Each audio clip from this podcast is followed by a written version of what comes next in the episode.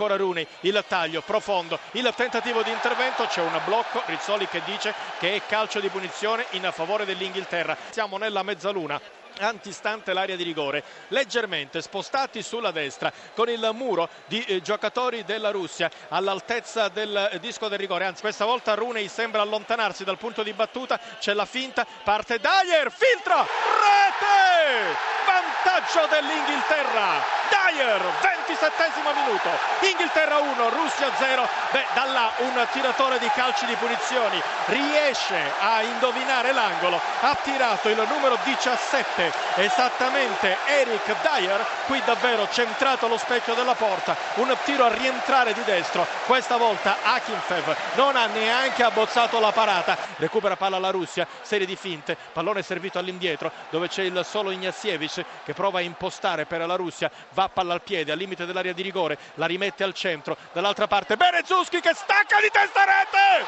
pareggio della Russia, Berezutski di testa, vediamo se l'ultimo tocco è stato di Glushakov, a me è sembrato che Berezutski con lo stacco di testa abbia messo il pallone alle spalle di Hart, poi è intervenuto Glushakov che forse era in posizione irregolare, a questo punto se il pallone ha varcato linea bianca il gol è di Berezutski, quindi non c'è assolutamente rischio del fuorigioco, mi sembra di aver visto bene che il gol sia di Berezutski, palla in aria, sì, gol di Berezutski, ha toccato poi Glushakov quando aveva già varcato la linea bianca, la partita è finita 1-1, ricordo appunto solo il tabellino, gol per l'Inghilterra di Dyer, pareggio di Berezutski all'91esimo minuto.